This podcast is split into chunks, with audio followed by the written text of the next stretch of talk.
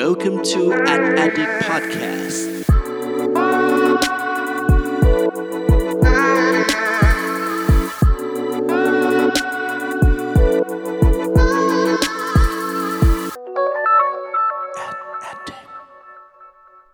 สวัสดีครับ ขอต้อนรับเข้าสู่ Addict Podcast ตอนที่ 47 กับผม เพิร์ดพงปฏิภาสุขยืดครับ วันนี้นะครับเรื่องราวที่เราจะมาพูดคุยกันนะครับก็เกี่ยวข้องกับแคมเปญแคมเปญหนึ่งฮะซึ่งผมเชื่อเลยว่าช่วงปลายปีที่แล้วนะครับแล้วก็ต้นปีนี้เนี่ยเราจะเห็นครับว่าหลายคนน่าจะเห็นแคมเปญนี้อย่างแน่นอนนะครับเพราะว่าเราจะเห็นครับร้านค้าต่างๆนะครับที่เป็นซูเปอร์มาร์เก็ตหรือว่าห้างสรรพสินค้าหลาย ๆ เจ้านะครับก็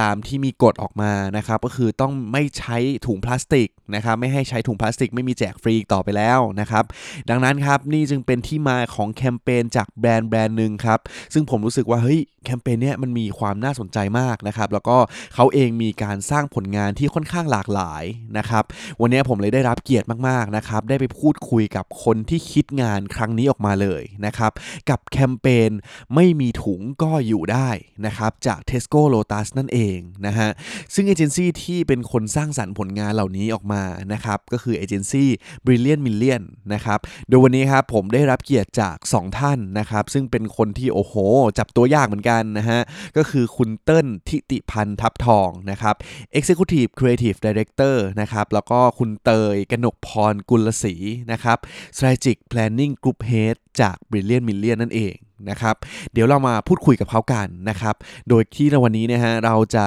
ทำการเจาะลึก นะครับเพื่อดูเบื้องหลังแนวคิดของแคมเปญไม่มีถุงก็อยู่ได้จาก Tesco Lotus กันครับ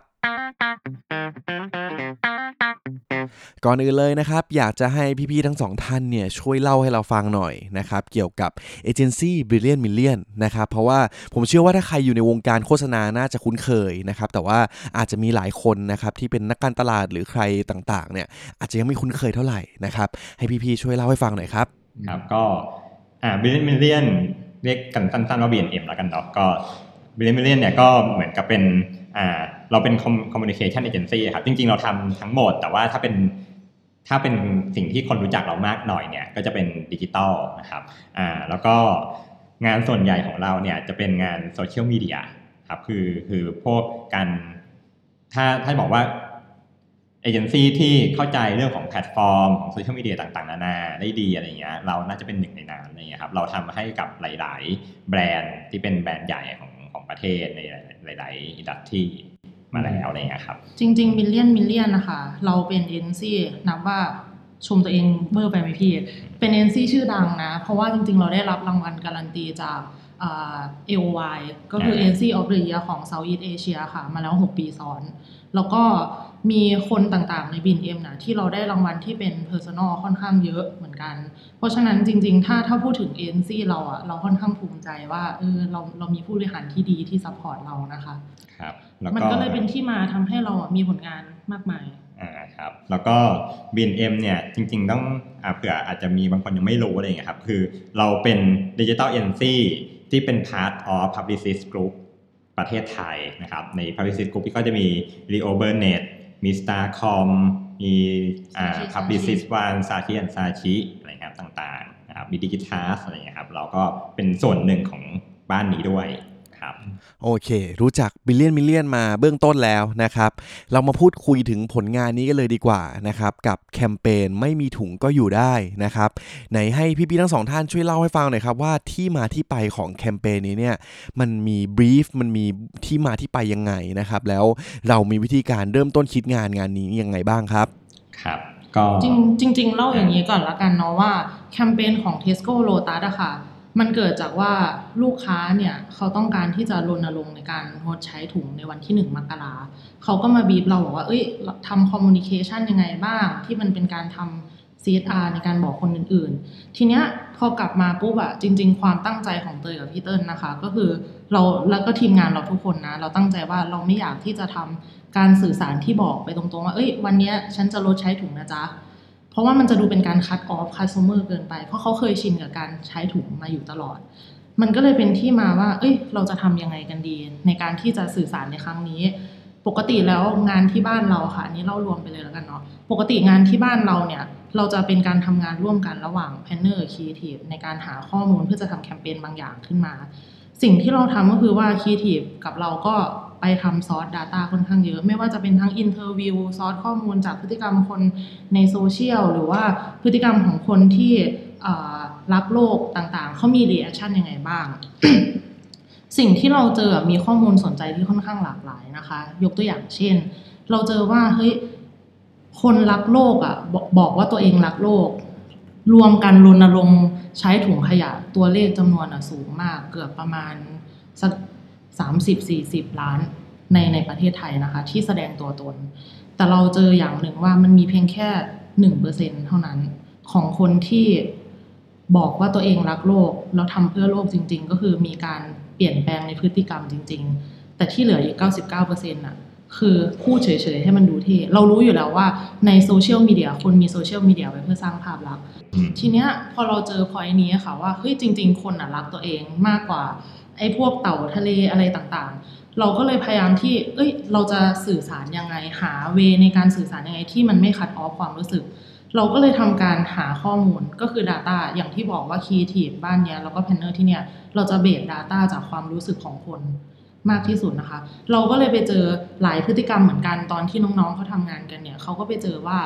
เอ่อมันมี factor ที่เกี่ยวกับการที่ รักตัวเองอะค่อนข้างเยอะ ไม่ว่าจะเป็นคนรักกันคนบอกเลิกกันแต่ทุกอย่างทุกคนอะ จะมีจุดหนึ่งที่เขารู้สึกคือทำเพื่อตัวเอง ทีเนี้ยพอเตยได้ซอสข้อมูลอย่างทีมเตยได้มาปุ๊บเราคุยกับครีเอทีฟจริง ๆ ต้องบอกว่าเรานั่งทำด้วยกันนั่นแหละ พอทำด้วยกันน่ะ เราเจอมุมนี้ก็มาบอกทางพี่เติ้ลสิ่งที่พี่เติ้ลไฟล์เอาได้ก็คือโชว์หน่อยโชว์หน่อยอ่าเป็นเรื่องความรักครับอ่าคือในเมื่อจริง ๆ คือ Data มันเป็นมันมาจาก2 bucket อันหนึ่งเราเจอว่าคน enjoy กับการพูดเรื่องความรัก พูดเรื่องคำคมการบอกเลิกนู่นนี่นั่น express แบบนี้ในโซเชียลนั่นคือหนึ่ง bucket ซึ่งไม่เกี่ยวอะไรกับเรื่องถุงพลาสติก แต่บักเก็ตหนึ่งคือ คนพร้อมที่จะแชร์เมื่อมีการแชร์แล้วรู้สึกว่าฉันเป็นคนรักโลก อืม แล้วก็ถึงแม้เราจะรู้ behind ในพฤติกรรมของเขาว่าเขายังรักตัวเองอยู่เยอะงั้นทุกอย่างหลายๆอย่างเราเจอคอมมอนอยู่คำหนึ่งก็คือเรื่องของความรักอืมเราก็เลยมาลองตีความพอเรายิ่งตีความไปเราเห็นเราเราเราไปใช้ชีวิตอะครับ คือตอนคิดงานเราก็แบบเฮ้ยไปไปนั่งซูเปอร์มาร์เก็ตเออไปดูดิคนมันทำอะไรกันนู่นนี่นั่น น้องครีเอทีฟในทีมเขาก็เห็นแบบเนี่ยคนถือถุงพลาสติก มันเหมือนการจับมือกันเลยนะพี่อ่า พอมันเริ่ม spark นะ spark joy เริ่ม spark แบบนี้ขึ้นมาตอนแรกแล้วก็ก็สนุกแล้วนะนี่ก็ก็เริ่มเริ่มคิดกันต่อเฮ้ยจับมือเฮ้ยเหมือนจับแบบถือถือถุงก็เหมือนจับมือ เออนี่ไงถุงพลาสติกอยู่กับคนไทยเรามาเนิ่นนานโอ้สามสิบสี่สิบปี นี่ก็เลยมามาเป็นเรื่องของ creative idea ที่เราจะเล่นกับเรื่องของความผูกพันระหว่างคนกับถุงพลาสติกเหมือนเป็นคนรักกัน แล้ววันหนึ่งมันก็เหมือนหนังน้ำเน่า story อันหนึ่ง ขึ้นมาที่บอกว่าเราเข้าใจเออ เราเข้าใจนะ วันหนึ่งอะ คนที่มันรักกันมานานๆอะ มันจะต้องเลิกกันนี่เราเข้าใจ แล้วเราก็พยายามที่จะบอกเขาด้วย communication ใด ๆ ก็ตามว่า แต่คำแต่การเลิกกันอะ มันคือ factor มันคือ fact จริง ๆ มันเป็นมันเป็นข้อเท็จจริงที่ต้องเกิดขึ้น มันเหมือนคนบอกรักรักกันมา แล้วก็ต้องเบิกบอกเลิกกันต้องหย่าร้างกันอะไรเงี้ยมันก็เราทำไงอะ สิ่งที่คุณทำได้คือคุณจะ move on ยังไง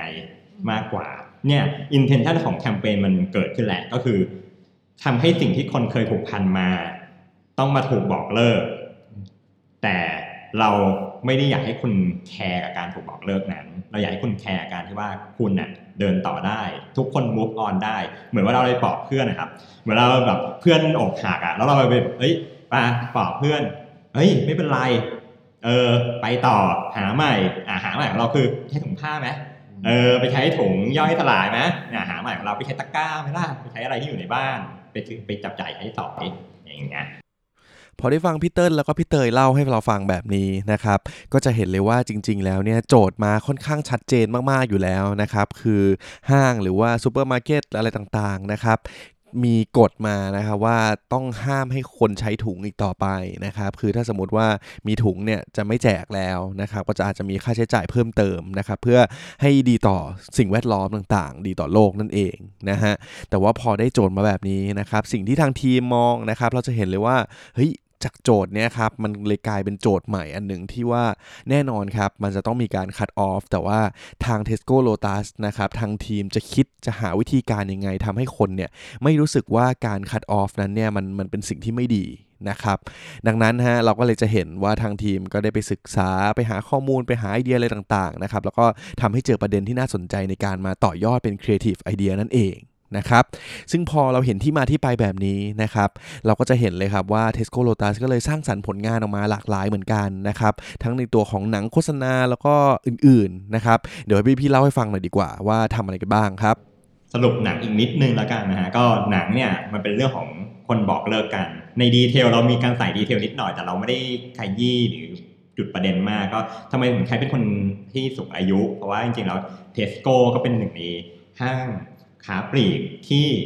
สนับสนุนในการให้ผู้สูงอายุมาทำงานได้เรามีเขามีแคมเปญของเขาที่เป็นเรื่องของคนสูงกว่าอายุเกิน 60 มาเป็นพนักงานที่แคชเชียร์อะไรอย่างเงี้ยนะครับก็เป็นเรื่องน่ารักน่ารักของคนกำลังบอกเลิกกันแล้วก็เฉลยว่าอ๋อที่บอกเลิกไม่ใช่ไม่ใช่ผู้ชายผู้หญิงเลิกกัน แต่มันเป็นคนที่ใช้ถุงพลาสติกแล้วเปลี่ยนเลิกและเปลี่ยนเป็นถุงผ้าเนี่ยมาใช้นะครับอันนั้นขึ้นหนัง แต่ว่าจริง ๆ แล้วอะ จุดประสงค์แรกของเรา ตอนที่เรา set communication ครั้งนี้ขึ้นมา เราพยายามทำ communication ให้มันมันไม่ใช่แค่ communication มันไม่ใช่แค่การสื่อสาร เพราะว่าการที่จะเปลี่ยนแปลงพฤติกรรมของคนอะเรารู้สึกว่าเราต้องทำให้เขามีประสบการณ์ร่วมมากกว่าแค่รับรู้ดูคนเลิกกันเฉยๆในหนังอย่างเงี้ยครับจุดประสงค์แรกของเรามันคือการสร้าง experience เลยหนังเป็นหนึ่งใน driver ของเราที่จะช่วย อย่างที่สองที่เราเริ่มทำคือ เราเริ่มทำให้ถุงมันมีตัวตน ก็มันจะมีแบบ quote ต่างๆนานาที่เหมือนกับว่าพูดเรื่องคำคำคมอกหักอะไรอย่างเงี้ยโพสออกมา อันนี้เป็น effort ของน้องๆที่ทีมเองด้วยนะแบบเหมือนกับว่ามันมันทำแล้วมันสนุกอะมันมือ เห็นอะไรเป็นเทรนตอนนั้นก็แบบไปแทรกเทรนแต่ที่พูดเรื่องว่าฉันก็ถูกบอกเลิกอะไรเงี้ยทำให้ถุงมันน่าสงสาร แต่อย่ามาใยดีนะ มันจะมีกิมมิคทิ้งท้ายนิดนึงว่าเออรักกันนะแต่ไม่ต้องคิดถึงขอบคุณมากที่ไม่ต้องห่วงกันอะไรเงี้ยนู่นนี่นั่นอะถูกบอกเลิกกันไปแล้ว อย่างที่สามที่เกิดขึ้นคือเรามีเพลง เราให้ภาษาทางหูด้วยนะเรามีการอ่าเดเวลลอปแปลงเพลงพกเมียมาด้วยเหรอของคุณยุยญาติเยอะอ่าแล้วเราก็แปลงเพลงเป็นแบบพกถุงมาด้วยเหรออย่างเงี้ย แล้วก็เนื้อเพลงก็แบบถ้าพกถุงมานะครับเปลี่ยนเป็นถุงพุ่งถุงผ้าอะไรซะให้เรียบร้อยนะอะไรประมาณนี้นะฮะ ซึ่งเราก็จริงจังเราก็ไปคุยกับคุณยุ้ยมาเลย คุณยุ้ยก็โอเค โอเคกับเนื้อเพลงใหม่ที่เราแปลงไป แล้วเขาก็ร้องเพลงใหม่ให้ทำเป็น original เรียบร้อยครับ แล้วก็แล้วก็ออกอากาศไปทาง Radio Spot บ้าง เปิดใน Tesco store เองบ้างอะไรเงี้ยนะครับทำเป็นมิวสิกวิดีโอขึ้นมา แล้วก็เริ่มมีคนเอาเพลงนี้ไปเต้นตามพนักงานต่างๆนานาพนักงานร้านค้าของเทสโก้ไปเต้นตามใน TikTok อะไรเงี้ยอันนี้คือเกิดขึ้นเองของเขาแบบออร์แกนิกเลยแบบออร์แกนิกเพราะว่าเพราะว่าเนื้อเพลงมันสนุกด้วย แต่จริงๆต้องบอกว่าผู้ของแคมเปญนะคะ นอกจากหนังมันมีอีกตัวหนึ่งกันคือ เราใช้ถุงจริง ๆ ต้องบอกว่า เชื่อว่าเอเจนซี่ทุกที่หรือนักการตลาดทุกที่เจอ barrier เดียวกันคือ budget น้อย ทีเนี้ยพอเราทำหนังไปแล้วตัวหนึ่งอะเราอยากจะให้คนได้ experience ของการถูกบอกเลิกจริง เราเลยใช้ถุง Tesco Lotus จริง ๆ บอกเลิกกับคน โดยการที่เขียน quote เหมือนเช่นเพิร์ดไปเทสโก้โ t ตัสเพื่อจะได้รับถุงเทสโก้ก่อนที่เราจะบอกลาถึงในวันที่หนึ่งมกราแต่ถุงนั้นน่ะจะเขียนเป็นคนขอบอกเลิกเพิร์ดเอง เพื่อทำให้ consumer รู้สึกว่า เฮ้ยเขาอะไม่ต้องเป็นคนทิ้งถุงนะ แต่ถุงอะเลือกที่จะแบบไปจากเขาเพื่อให้เขามีชีวิตที่ดีขึ้น เพราะฉะนั้นมันเลยเกิดกระแสขึ้นมาในโซเชียลมีเดียที่มีคนที่ได้รับถุงนั้นจากพนักงานที่เขียน แทนที่เราจะทำแอดเยอะแยะมากมาย หรือไปจ้าง KOL อะไรอย่างเงี้ย สิ่งที่เราทำก็คือว่าเราแค่ให้พนักงานเขียนถุงให้กับใครก็ได้ที่เข้ามา แล้วก็แล้วคำคมอะเขาจะเป็นแบบเป็นเล่นกิมมิคภาษาที่คนชอบบอกเลิกกันอะ เพิร์ดคุณอะดีเกินไปเออเออ เราอะเราอะฉันแบบไม่ดีพอสำหรับคุณหรอกเราเลิกกันเถอะอะไรอย่างหรืเงี้อยหรือยังมีมีมียายคนหนึ่งมาซื้อของแล้วเขียนแบบน้องสาวเลิกกันเถอะอะไรอย่างเงี้ยเพื่อเพื่อให้มันเกิดแบบฟีลลิ่งบางอย่างในการที่จะบอกเลิกคน โดยการที่เขาไม่ต้องมาคัดออฟถุงแต่ถุงเลือกที่จะเป็นคน ฉันจะสลายตัวไปเอง จุดประสงค์ที่ตอนแรกเราคิดขึ้นมา แล้วเราแล้วเราชอบมันมากครับ มันเป็นเพราะว่า จริง ๆ เวลาเราทำแผนอะไอ้ก้อนเนี้ยมันเหมือนเป็นก้อนที่เรากำลังทำส่วนที่เป็น key opinion leader แหละเออแค่เรากำลังนั่งคิดกันต่อว่า แล้ว KOL ไหนมันจะดีที่สุดในการบอกว่า Tesco Lotus จะไม่ให้ถุงแล้วมากไปกว่าถุงของ Tesco Lotus เองอืมจริง ๆ เราทีตว่าถุงอันเนี้ยมันคือเป็น KOL KOL ของเรา อืมแค่ว่าเราไม่ต้องจ่ายเงิน แล้วเราก็ไม่ waste ด้วย เราไม่ได้สร้างถุงใหม่ มันเป็นถุงที่มันอยู่ในสต็อกที่เขาเตรียมที่จะทิ้งทิ้งอยู่แล้ว แล้วคนก็ยังขอถุงนั้น เพราะว่าเขายังไม่รู้ว่ามันมีแคมเปญนี้อะไรอย่างเงี้ยครับ สิ่งที่เราลงทุนน่ะกับก้อนนี้ทั้งก้อนน่ะแค่ปากกา marker เองอืมเพราะจริงๆอะมันแล้วมันเป็นวิธีการที่เราสื่อสารตรงกลุ่มได้ค่อนข้างชัดมากตอนนั้น ต้องต้องย้ำอีกรอบนึงว่า budget ที่จำกัดทำอะไรก็ได้ที่มันเกิดผลประโยชน์สูงสุดในทุกฝ่าย นี่คือความตั้งใจของเราตอนแรก พอเราใช้ไอ้ KOL ตัวเนี้ยคือไอ้ตัวน้องถุงอะ เราได้สื่อสารไปหากลุ่มเป้าหมายที่มา Tesco Lotus อะอย่างชัดเจน สื่อสารไปในกิมมิคที่เขาพร้อมรับกับคีทีฟคือไม่ได้มีแบบใบแอดกับคีทีฟเลย กลายเป็นว่าช่วงนั้นคนก็มาแชร์ซื้อของอ่าเยอะขึ้นด้วยซื้อเพื่อที่จะอยากได้ถุงนั้นไปแชร์ มันเป็นฟรีมีเดียแบบที่เราโคตรภูมิใจเนาะพี่ มีอย่างหนึ่งที่เรากลัวเหมือนกันคือเฮ้ยคนจะอยากมารับถุงหรือเปล่า เราก็คุยกันว่าโอเคมันคือถุงที่อยู่ในสต็อกจริง ๆ รับไปก็ได้ แต่ขอให้มันเป็นใบสุดท้ายแล้วที่เขาจะรับไปจากเรา นะจบด้วยคำอย่างคมนะครับ ขอให้เป็นใบสุดท้ายที่รับไปจากเรานะฮะซึ่งพอเราฟังพี่เติ้ลแล้วก็พี่เตยเล่าให้เราฟังนะครับ ก็จะเห็นเลยว่าจริง ๆ แล้วในแคมเปญนี้ก็มีการสื่อสารที่ค่อนข้างหลากหลายนะครับ แต่ว่าหลายคนนะครับอาจจะเห็นหลักๆ ก็คือตัวหนังโฆษณา แต่ว่าหนังจริงๆเนี่ยเป็นแค่ชิ้นงานเปิดประเด็นขึ้นมาอันเดียวเท่านั้นนะครับ แต่ว่าความตั้งใจของทางทีมเนี่ยคือการที่นอกจากจะทำให้คนรับรู้แล้ว ต้องเกิดประสบการณ์ร่วม ต้องเกิดการเปลี่ยนแปลงพฤติกรรมด้วยนะครับดังนั้นจึงมีไอเดียอื่นๆขึ้นมามากมายนะครับไม่ว่าจะเป็นการทำถุงเนี่ยให้มีเป็นตัวตนขึ้นมานะครับเป็นเหมือนถุงเป็นอินฟลูเอนเซอร์เองเป็นคนที่สามารถพูดคุยกับกลุ่มเป้าหมายนะครับว่าฉันเนี่ยจะเป็นคนที่จากไปในชีวิตเธอเองนะครับเหมือนเป็นการบอกเลิกกันนั่นเองนะครับแล้วก็ยังมีอะไรอื่นๆอีกมากมายนะครับไม่ว่าจะเป็นการทำเพลงทำโน่นทำนี่ ซึ่งพอเห็นเลยนะครับว่าเฮ้ย แคมเปญนี้มันออกมาร้อยเรียงกันก็ถือว่าเป็นประสบการณ์ที่น่าสนใจแล้วก็น่าติดตามมากเลยทีเดียวนะครับซึ่งพอได้ฟังแบบนี้นะครับก็อยากจะรู้เลยว่าโอ้โห คิดแคมเปญออกมาได้น่าสนใจแบบนี้เนี่ยตอนทำงานงานนี้ครับเราเจอปัญหาอะไรบ้างไหมนะครับแล้วเรามีวิธีการแก้ไขปัญหายังไงบ้างครับ ปัญหาเนี่ยมีมีเป็นปกติของการทำแคมเปญเพราะว่าจริงๆ คือหน้าที่ของเอ็นซีคือนักแก้ปัญหา นะครับทีนี้อย่างหนึ่งเลยก็คือ ข้อดีที่ทำให้มันผ่านปัญหาทุกอย่างไปได้อะก็คือการมีทีมที่ดี ทีมที่เข้าใจกันเองง่ายครับ flexible ไม่ได้แบ่งว่าใครเป็นหน้าที่ของใคร และการมีเป้าหมายเดียวกัน อืมเรารู้ทุกคนรู้อยู่ในใจว่าฉันมีเป้าหมายอะไร เป้าหมายคือคนเปลี่ยนพฤติกรรม คนเปลี่ยนพฤติกรรม คนจะไม่อ่า รู้สึกถูก cut off มากจนเกินไป คนยังรักเทสโก้โ t ตัสเหมือนเดิมครับคำว่าทีมที่ดีไม่ใช่แค่ทีมเอเจนซี่จะเป็นทีมที่เรารวมไปถึงทีมของแบรนด์ทีมด้วย partner ลูกค้าด้วย ทีม partner ต่างๆ ทีมที่เป็น production house อะไรต่างๆนานาอะไรอย่างเงี้ยครับเราเรารวมกันเป็น one team จริง แล้วเราก็มีกลุ่มไลน์กลุ่มแชทอ่าที่คอยส่งอะไรกันตลอด ปัญหาของงานเนี้ยมันคือว่ามันไม่ใช่ initiative issue ที่เราเซตขึ้นมาเอง มันเป็น issue หนึ่งเป็น issue สากล ปัญหาถุงพลาสติกสองการที่กำลังจะเตรียมคัดออฟถุงพลาสติก ไม่ใช่แค่เทสโก้โ t ตัสที่จะทำอ่ามันเป็นความร่วมมือกันของห้างค้าปลีกทั่วประเทศรวมไปถึงรัฐบาลภาครัฐบาลด้วยครับ เพราะฉะนั้นเนี่ยทุกคนทำแล้วยังไงดีอะที่เทสโก้อะจะต้องยังอยู่ในใจของคน ทำยังไงดีเราถึงจะมีวิธีการบางอย่างที่มันโดดเด่นและมันแตกต่างอ่าเพราะฉะนั้นเนี่ยระหว่างทางความ flexible ต่างๆเหล่านี้มันช่วยเราตลอด ใครเจออะไรมาว่าคนนั้นทำอย่างนี้แล้วคนนั้นทำอย่างนี้ คนนี้ทำอย่างนั้นอะไรอย่างเงี้ยมันทำให้เราปรับแผนได้ทันอ่าทามมิ่งเกี่ยวข้องด้วยช่วงนั้นเป็นช่วงปีใหม่อ่าหลาย ๆ ที่ก็จะเริ่มหยุดแล้วอ่าเริ่มหยุดหลาย ๆ ทีมงานก็จะเริ่มหยุดแล้วแต่หยุดยังไงให้ productivity หรือความ effective ของการส่งข้อมูลของการสื่อสารกันเองมันยังอยู่อะไรอย่างเงี้ยครับทั้งหมดเนี่ยมันเกิดจาก effort ของทุกๆคนจริง ๆ คือวันหยุดก็ไถ feed ไปเจออะไรก็ยังส่งหาทีม หรืออะไรยังไงอะไรแบบเนี้ยเป็นต้นลูกค้าเอง วันหยุดก็ยัง approve content ที่บางทีมันต้อง real time เพราะว่าเราเล่นกับเทรนตอนนั้นมีถ้าจำได้โอเค เรามีการทำแฮชแท็กหนึ่งมกราบอกลาถุงเนี่ยเป็น original hashtag จากเราอะไรเงี้ย มีคนเอาไป spin ต่อ จะด้วยเหตุผลใดๆก็ตามความสนุกทางของการเมืองอ่าทางการเมือง หรือบางทีเราเห็นว่าห้างค้าปลีกอื่น ก็หยิบแฮชแท็กนี้เราไปเล่นอะไรอย่างเงี้ยแล้วเราจะร่วมส่งเสริมแฮชแท็กนี้กันยังไง เราถ้าสังเกตตอนช่วงนั้นจะไม่มีใครมาตีกันเองเลย เพราะว่าคำว่าทีมให้วงมหาภาคใหญ่กว่านั้นเข้าไปอีกเนี่ยคือ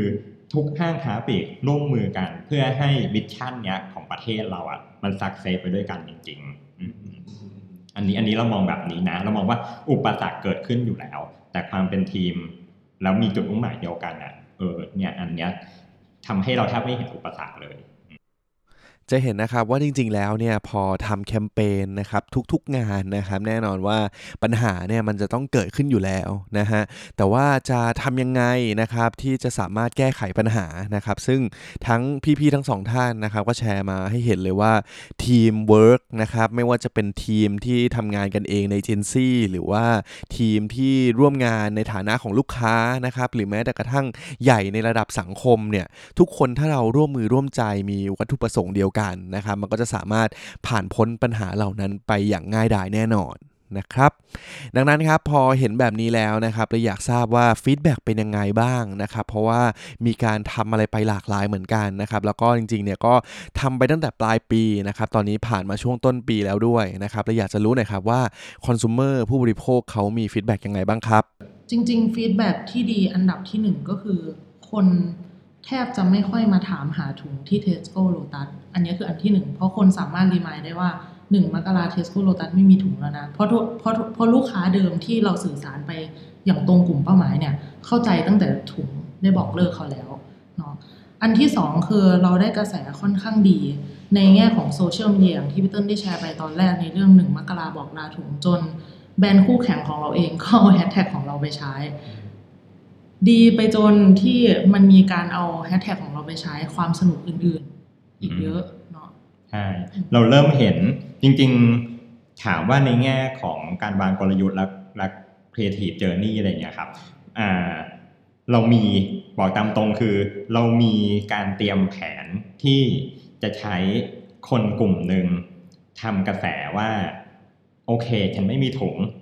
ฉันทำอย่างอื่นฉันเอาตะกร้าไปอืมเอาถุงปุ๋ยไปใส่ของฉันเอารถเข็นไปใส่ของนู่นนี่นั่นอะไรเงี้ยเรามีแผนนั้น แต่เราไม่ได้ใช้แผนนั้นเลย เพราะคนมันเกิดขึ้นนั่นเองจริง ๆ คนเปลี่ยนพฤติกรรมคนเล่นกับพฤติกรรมนี้ คนมีการ challenge กับพฤติกรรมนี้เกิดขึ้นกับกับ issue นี้เกิดขึ้นอะไรอย่างเงี้ยขึ้นมาเอง แล้วเราก็ไม่ไม่ไม่ได้ใช้แผนนั้นเลย ก็เรียกว่าเบรกไว้เลย แล้วก็เก็บเงินไว้ไปทำอย่างอื่น แต่แต่สุดท้ายที่มีรถซาเล้งมาจริง เออมาจริงเออแต่สุดท้ายอะมีรถซาเล้งจริง ๆ มามาที่เทสโก้โ t ตัสเว้ยแล้วก็มีคนอื่นอะแท็กไปแชร์เอง แล้วก็หนึ่งมกราบอกลาถุงใช่เออ เราเห็นอะไรที่มันเซอร์ไพรส์เราค่อนข้างเยอะครับ อย่างเช่นตอนที่เราร้อน MV อะเราเห็นคนมาเต้นอืมเราเรากำลังจะทำอะคนเข็นรถอะไรเงี้ยดันมีคนทำแบบนั้นจริง ๆ แล้วมีเยอะด้วย เราเห็นคนเอา quote บอกเลิกต่างๆ ไปทำเป็นไปทำมีเป็นมมีมเอออืมไปเป็นคอมมงคอมเมนต์เพื่อนกันเอง ที่บางทีมันส่งวนกลับมาหากลุ่มครอบครัวของเราอะไรอย่างเงี้ยไอ้แบบเนี้ยมันเป็นเราบอกว่ามันจะวัดได้ไหมว่าหลีกคืออะไรวัดไม่ได้หรอกแต่โหมันจนมันวนกลับมาหาแบบคุณลุงผมมาส่งมาในกลุ่มครอบครัวอย่างเงี้ยเออแสดงว่าทั้งทที่เขาไม่รู้เลยว่าเราเป็นคนทำแคมเปญนี้อะไรเงี้ยครับอืมอย่างเงี้ยเรามองว่าอันเนี้ยคือสักเซสแหละอย่างหนึ่งอย่างที่สองคือ ณวันนี้ไม่มีใครบ่นแล้ว เรื่องการที่ ไม่แจกถุง ทุกคนมูฟออนได้จริง ๆ มันเหมือนคนที่ถูกบอกเลิก แต่วันนี้ฉันเจอแฟนใหม่ แล้วก็ชีวิตที่ดีขึ้นได้อะไรเงี้ยแล้วมันดีกับโลกด้วยอะไรเงี้ยมันดีขึ้นอย่างมีอย่างมีแนวโน้มที่มันจะดีกว่านี้ไปเรื่อยๆอะไรเงี้ยอันนี้คือมันเป็นสักเซที่เราวัดค่าวัดวัดวัดเป็นตัวเลขยังไม่ได้ขนาดนั้น แต่ว่าเราก็เห็นว่ามันดีขึ้น จะเห็นว่าหลังจากที่ปล่อยแคมเปญไปแล้วนะครับ ก็ได้รับกระแสตอบรับจากผู้บริโภคเนี่ยอย่างดีงามมากๆนะครับ แล้วก็มีหลาย ๆประเด็นที่ค่อนข้างเซอร์ไพรส์ทางทีมเหมือนกันนะครับ แล้วก็ทำให้ทีมเนี่ยก็ต้องหาวิธีการนะครับ หาวิธีการปรับเปลี่ยนแผนให้เหมาะสมกับสถานการณ์ที่เกิดขึ้นด้วยนะครับ แต่ว่า Result หรือว่า feedback ที่น่าสนใจแล้วก็สำคัญมากที่สุดเนี่ยก็คือการที่คนไปซื้อของที่ Lotus นะครับ แล้วก็เฮ้ย ฉันเข้าใจฉันรู้ฉันไม่ได้โวยวายอะไรแล้วนะครับก็ถือว่าเป็นสิ่งที่เกิดขึ้นแล้วก็น่าชื่นชมมาก ๆ เลยทีเดียวนะครับ ดังนั้นครับพอเห็นแบบนี้แล้วครับ อยากจะรับทราบหน่อยฮะว่า แล้วในอนาคตครับสำหรับแคมเปญในการสื่อสารเรื่องถุงพลาสติกแบบนี้เนี่ย ในอนาคตต่อไปสำหรับ Tesco Lotus จะมีแผนอะไรเพิ่มเติมอีกไหมครับ พอพอมันเห็นผลนะครับ เราเลยพยายามปิดลูปให้มันครบตั้งแต่ เรารู้และเราเรียนรู้ในการบอกให้คนมี experience ในการลดการใช้ไปละ ก็คือเขาไม่มีถุงให้ใช้ด้วย แต่เขาก็เริ่มมีพฤติกรรมอื่นในการที่จะมาหาอะไรมาทดแทนในการใช้ถุงพลาสติกถูกป่ะครับลดการใช้ละทีนี้ถ้าจะมาปิด loop คือ เราจะทำให้คนได้รู้สึกว่าบางทีมันยังจำเป็นต้องใช้อะคือเราเข้าใจว่าถุงที่ถุงพลาสติกอะเอาจริงกลับไปที่ root ของการสร้างถุงพลาสติกครับถ้าเกิดว่าใครอ่าน อินเทอร์เน็ตก็ก็หาได้ เขาสร้างขึ้นมาเพื่อช่วยโลกประมาณหนึ่งเขาช่วยลดการตัดไม้จากเมื่อก่อนคนใช้ถุงกระดาษอืมก็เลยสร้างถุงพลาสติกขึ้นมา investment ของการผลิตน้อยกว่า แล้วก็ไม่เสียรีซอสของธรรมชาติน้อยกว่า ปัญหาเดียวที่ทำให้ถุงพลาสติกอะมันเป็นมันเป็นมันกลายเป็นปัญหา คือคนไม่ได้ใช้ซ้ำอืมเพราะฉะนั้นเนี่ยสิ่งที่เราจะมาปิดลุกเราจะพยายามคอมมูนิเคชให้คนอะรู้จักในการใช้ซ้ำ เทสโก้เองมี product อยู่แล้วนี่เราพูดได้เพราะมีวางขายอยู่แล้ว เรามี reusable bag ที่ซื้อไปแล้วคุณก็ใช้ซ้ำได้ เพราะว่ามันทนทานมากพอ อืม แล้วก็ตอนนี้ถุง reusable bag ของ Tesco ใบละสามบาทห้าบาทเท่านั้นเอง ซื้อไปแล้วใช้ซ้ำได้ความทนทานของมัน และเมื่อมันขาดคุณเอามาเปลี่ยนฟรี Tesco ให้เปลี่ยนได้ฟรี อืม แล้วเขาจะเอาถุงที่มันขาดของคุณเนี่ย ไปเข้ากระบวนการรีไซเคิลอีก ถ้าเอาทุกอย่างจะวน loop ที่เทสโก้จริงเขาคิดค่อนข้างครบตั้งแต่ต้นน้ำเลยก็คือลดการใช้ แต่ถ้ายังจำเป็นต้องใช้โอเคใช้ซ้ำอะเราใช้ซ้ำใช้ซ้ำใช้ซ้ำไปมันก็ต้องมีมันต้องมีเวสอยู่ดีเวสทั้งไปอะไรอ๋อมันเป็นรีไซเคิล ถ้าสรุปให้ฟังสั้นๆนะครับคือในอนาคตนี้นะครับเราจะเห็นแคมเปญหรือว่าไอเดียการสื่อสารที่นอกจากจะสื่อสารเกี่ยวกับเรื่องการงดใช้ถุงแล้วนะครับ แต่ว่าจะมีการสื่อสารเพื่อให้คนเราเนี่ยครับถ้าใครที่ใช้ถุงหรือมีถุงที่บ้านหรือยังไงก็ตามนะครับ ให้รู้จักการนำมาใช้ซ้ำด้วยนะครับเพราะว่าจริง ๆ แล้วเนี่ยพอพี่เติ้ลเล่าให้ฟังก็เห็นที่มาที่ไป แล้วก็เออเห็นปัญหาจริงๆเนาะว่าจริงๆแล้วเนี่ยถุงพลาสติกเนี่ยมันไม่ได้เป็นสิ่งที่ก่อให้เกิดปัญหาแต่ว่าจากพฤติกรรมของเราเองนี่แหละนะครับที่ใช้ครั้งเดียวแล้วอาจจะทิ้งไปนะครับสิ่งเหล่านั้นเนี่ยก็จะเกิดปัญหาตามมานั่นเองนะฮะซึ่งถ้าตอนนี้เนี่ยใครได้ตามนะครับก็จะเห็นว่าทาง Tesco Lotus เขาก็มีการจำหน่ายถุงที่สามารถมาใช้ซ้ำหรือว่าถ้าสมมติถุงนี้มีปัญหาขาดอะไรยังไงมาเปลี่ยนใหม่ได้เลยนะครับก็ลองไปติดตามกันได้นะครับ และนี่คือทั้งหมดของ a d d i c t Podcast ตอนที่ 47 ในวันนี้นะครับ ที่วันนี้เนี่ยเราได้ไปเจาะลึกนะครับ เบื้องลึกเบื้องหลังของแคมเปญไม่มีถุงก็อยู่ได้นะฮะซึ่งมาจากแบรนด์ Tesco Lotus นั่นเองนะครับก็จะเห็นเลยนะฮะทั้งที่มาที่ไปแล้วก็การจุดเริ่มต้นการคิดไอเดียของแคมเปญนี้นะครับที่ทางเอเจนซี่ b r i l l i a n Million นะครับได้สร้างสารรค์ไอเดียดีๆ ออกมานะครับทั้งดีต่อแบรนด์แล้วก็ดีต่อสังคมอีกด้วยนะครับก็ทาง a d d i c t เราเองนะครับก็ถือว่าขอชื่นชมทางเอเจนซี่แล้วก็แบรนด์อีกครั้งหนึ่งเลยทีเดียว นะครับ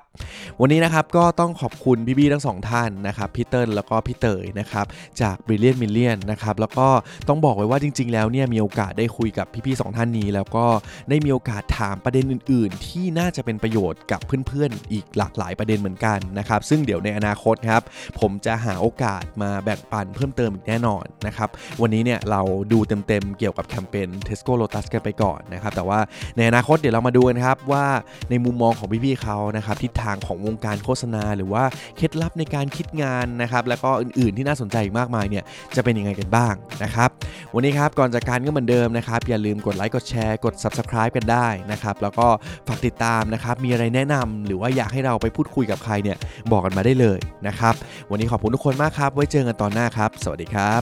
Thank you for listening at Addict Podcast